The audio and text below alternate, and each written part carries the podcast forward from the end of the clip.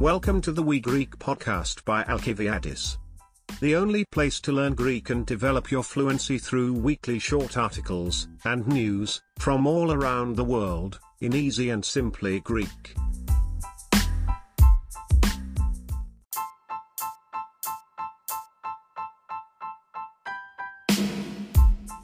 You will listen to the Greek news twice, and then you will listen to the English translation.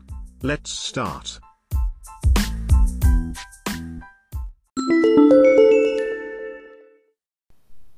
Άντρας με καρδιά από γουρούνι.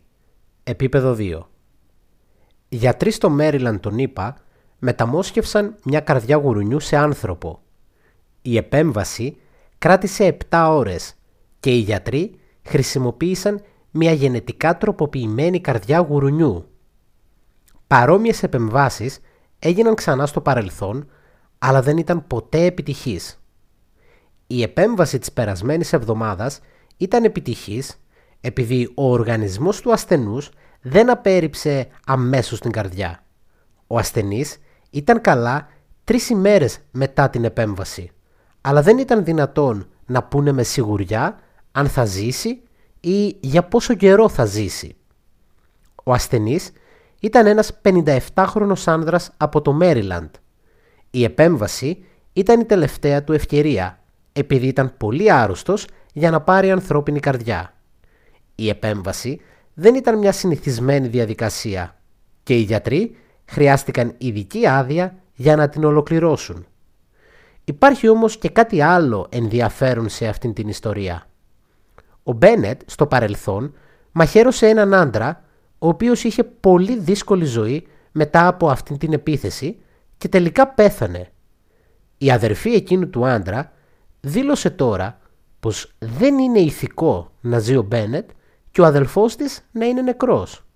«Δεν αξίζει», είπε, «ένας δολοφόνος σαν τον Μπένετ να έχει μια δεύτερη ευκαιρία στη ζωή». Άντρας με καρδιά από γουρούνι. Επίπεδο δύο. Οι γιατροί στο Μέριλαντ τον ΗΠΑ μεταμόσχευσαν μια καρδιά γουρουνιού σε άνθρωπο. Η επέμβαση κράτησε επτά ώρες και οι γιατροί χρησιμοποίησαν μια γενετικά τροποποιημένη καρδιά γουρουνιού. Παρόμοιες επεμβάσεις έγιναν ξανά στο παρελθόν, αλλά δεν ήταν ποτέ επιτυχής. Η επέμβαση της περασμένης εβδομάδας ήταν επιτυχής επειδή ο οργανισμός του ασθενούς δεν απέρριψε αμέσως την καρδιά. Ο ασθενής ήταν καλά τρεις ημέρες μετά την επέμβαση, αλλά δεν ήταν δυνατόν να πούνε με σιγουριά αν θα ζήσει ή για πόσο καιρό θα ζήσει. Ο ασθενής ήταν ένας πενήντα επτάχρονος άνδρας από το Μέριλαντ. Η επέμβαση ήταν η τελευταία του ευκαιρία, επειδή ήταν πολύ άρρωστος για να πάρει ανθρώπινη καρδιά. Η επέμβαση δεν ήταν μια συνηθισμένη διαδικασία και οι γιατροί χρειάστηκαν ειδική άδεια για να την ολοκληρώσουν. Υπάρχει όμως και κάτι άλλο ενδιαφέρον σε αυτήν την ιστορία. Ο Μπένετ στο παρελθόν μαχαίρωσε έναν άντρα, ο οποίος είχε πολύ δύσκολη ζωή μετά από αυτήν την επίθεση και τελικά πέθανε. Η αδερφή εκείνου του άντρα δήλωσε τώρα πως δεν είναι ηθικό να ζει ο Μπένετ και ο αδελφός της να είναι νεκρός. «Δεν αξίζει», είπε, «ένας δολοφόνος σαν τον Μπένετ να έχει μια δεύτερη ευκαιρία στη ζωή». Man with a pig's heart. Level two. Doctors in Maryland, U S A, have transplanted a pig's heart into a human. The operation lasted seven hours, and the doctors used a genetically modified pig heart. Similar operations have been done before, but they have never been successful. Last week's operation, surgery, was successful, because the patient's body did not immediately reject the heart. The patient was well three days after the operation, but it was not possible to say for sure if he would live, or for how long he would live. The patient was a fifty-seven-year-old man from Maryland. The surgery was his last chance, because he was too sick to receive a human heart. The surgery was not a routine procedure, and the doctors needed special permission to complete it. But there is something else interesting in this story. Bennett previously stabbed a man, who had a very difficult life after this attack, and he eventually died. That man's sister has now stated that it is not moral for Bennett to be alive, and her brother to be dead.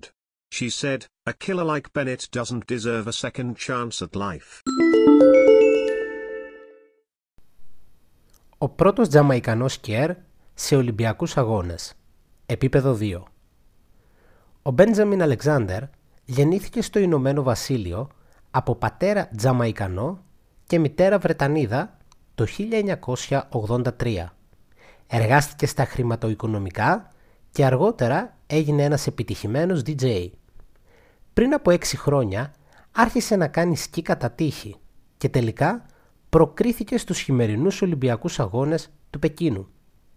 Ο Αλεξάνδερ είναι ο πρώτος Τζαμαϊκανός σκιέρ που αγωνίστηκε στο αλπικό σκι σε χειμερινούς Ολυμπιακούς Αγώνες.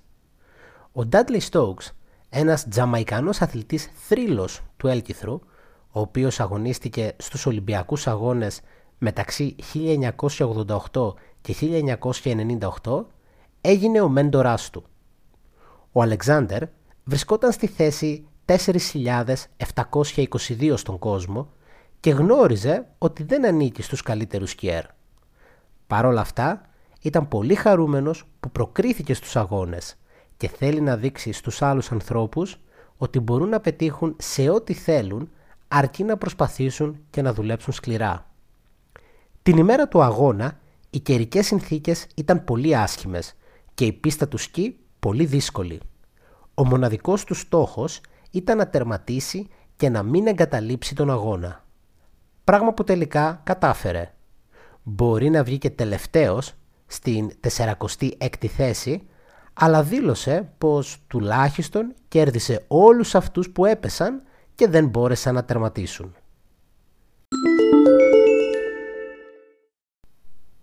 Ο πρώτος Τζαμαϊκανός σκιέρ σε Ολυμπιακούς Αγώνες.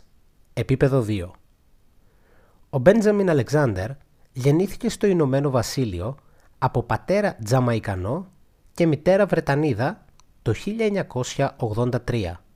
Εργάστηκε στα χρηματοοικονομικά και αργότερα έγινε ένας επιτυχημένος ντι τζέι. Πριν από έξι χρόνια άρχισε να κάνει σκι κατά τύχη και τελικά προκρίθηκε στους χειμερινούς Ολυμπιακούς Αγώνες του Πεκίνου. Ο Αλεξάνδερ είναι ο πρώτος Τζαμαϊκανός σκιέρ που αγωνίστηκε στο αλπικό σκι σε χειμερινούς Ολυμπιακούς Αγώνες.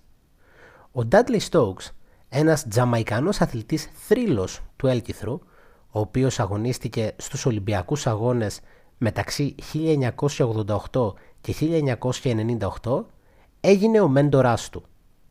Ο Αλεξάνδερ βρισκόταν στη θέση τέσσερις χιλιάδες επτακόσια είκοσι δύο στον κόσμο και γνώριζε ότι δεν ανήκει στους καλύτερους σκιέρ. Παρ' όλα αυτά, ήταν πολύ χαρούμενος που προκρίθηκε στους αγώνες και θέλει να δείξει στους άλλους ανθρώπους ότι μπορούν να πετύχουν σε ό,τι θέλουν, αρκεί να προσπαθήσουν και να δουλέψουν σκληρά. Την ημέρα του αγώνα, οι καιρικές συνθήκες ήταν πολύ άσχημες και η πίστα του σκι πολύ δύσκολη. Ο μοναδικός του στόχος ήταν να τερματίσει και να μην εγκαταλείψει τον αγώνα. Πράγμα που τελικά κατάφερε. Μπορεί να βγει και τελευταίος στην σαράντα έκτη θέση, αλλά δήλωσε πως τουλάχιστον κέρδισε όλους αυτούς που έπεσαν και δεν μπόρεσαν να τερματίσουν. The first Jamaican alpine skier in the Olympics. Level two.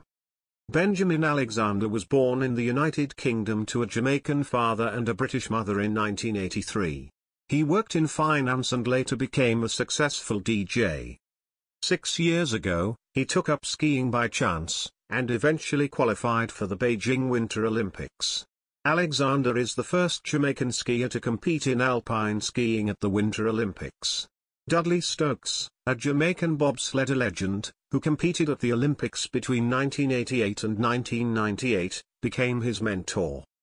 Alexander was ranked four thousand seven hundred twenty-second in the world, and knew he was not one of the best skiers. However, he was very happy to qualify for the games and wants to show other people that they can succeed in anything they want, as long as they try and work hard. On race day, the weather conditions were very bad, and the ski slope was very difficult. His only goal was to finish, and not to quit the race, which he finally succeeded. He may have come in last in forty-sixth place, but he said that at least he beat all those who fell and couldn't finish. Μια υποθαλάσσια πόλη. Επίπεδο δύο. Η ρωμαϊκή πόλη Μπάια ήταν δημοφιλής προορισμός στην αρχαιότητα για πλούσιους και αυτοκράτορες. Τώρα, μόνο οι δίτες μπορούν να την επισκεφθούν επειδή βρίσκεται κάτω από το νερό. Η ηφαιστειακή δραστηριότητα στον ιταλικό κόλπο Ποτσουόλι είχε ως αποτέλεσμα το έδαφος να αρχίσει να κινείται προς τη θάλασσα.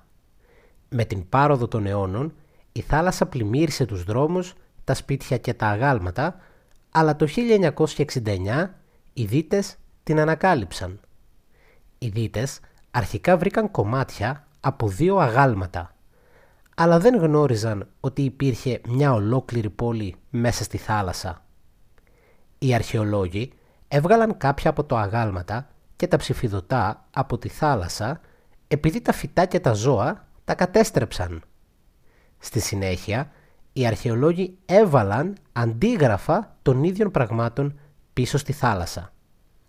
Αυτό σημαίνει ότι οι τουρίστες και οι δίτες μπορούν να έρχονται και να κολυμπούν στους παλιούς δρόμους και να βλέπουν πώς ήταν η πόλη πριν από δύο χιλιάδες χρόνια.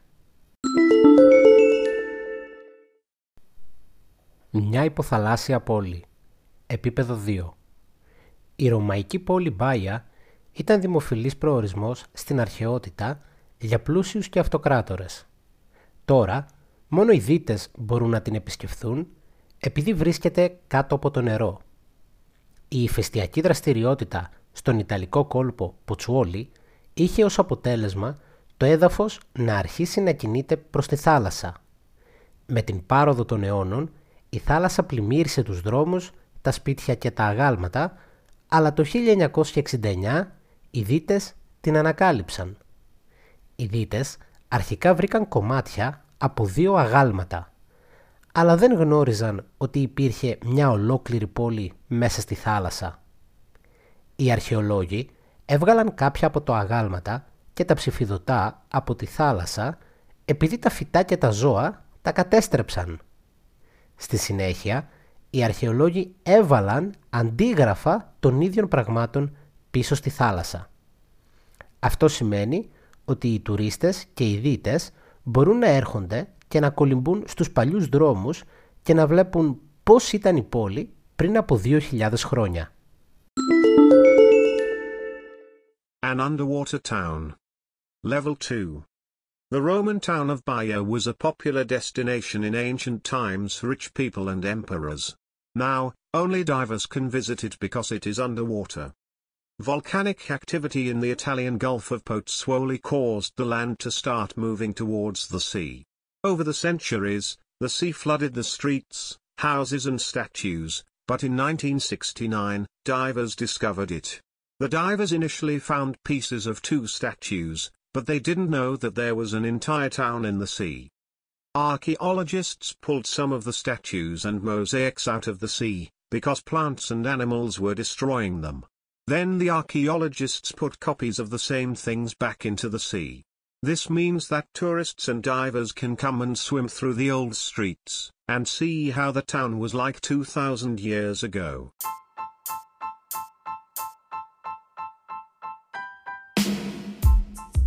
Thanks for listening the WeGreek podcast by Alkiviadis.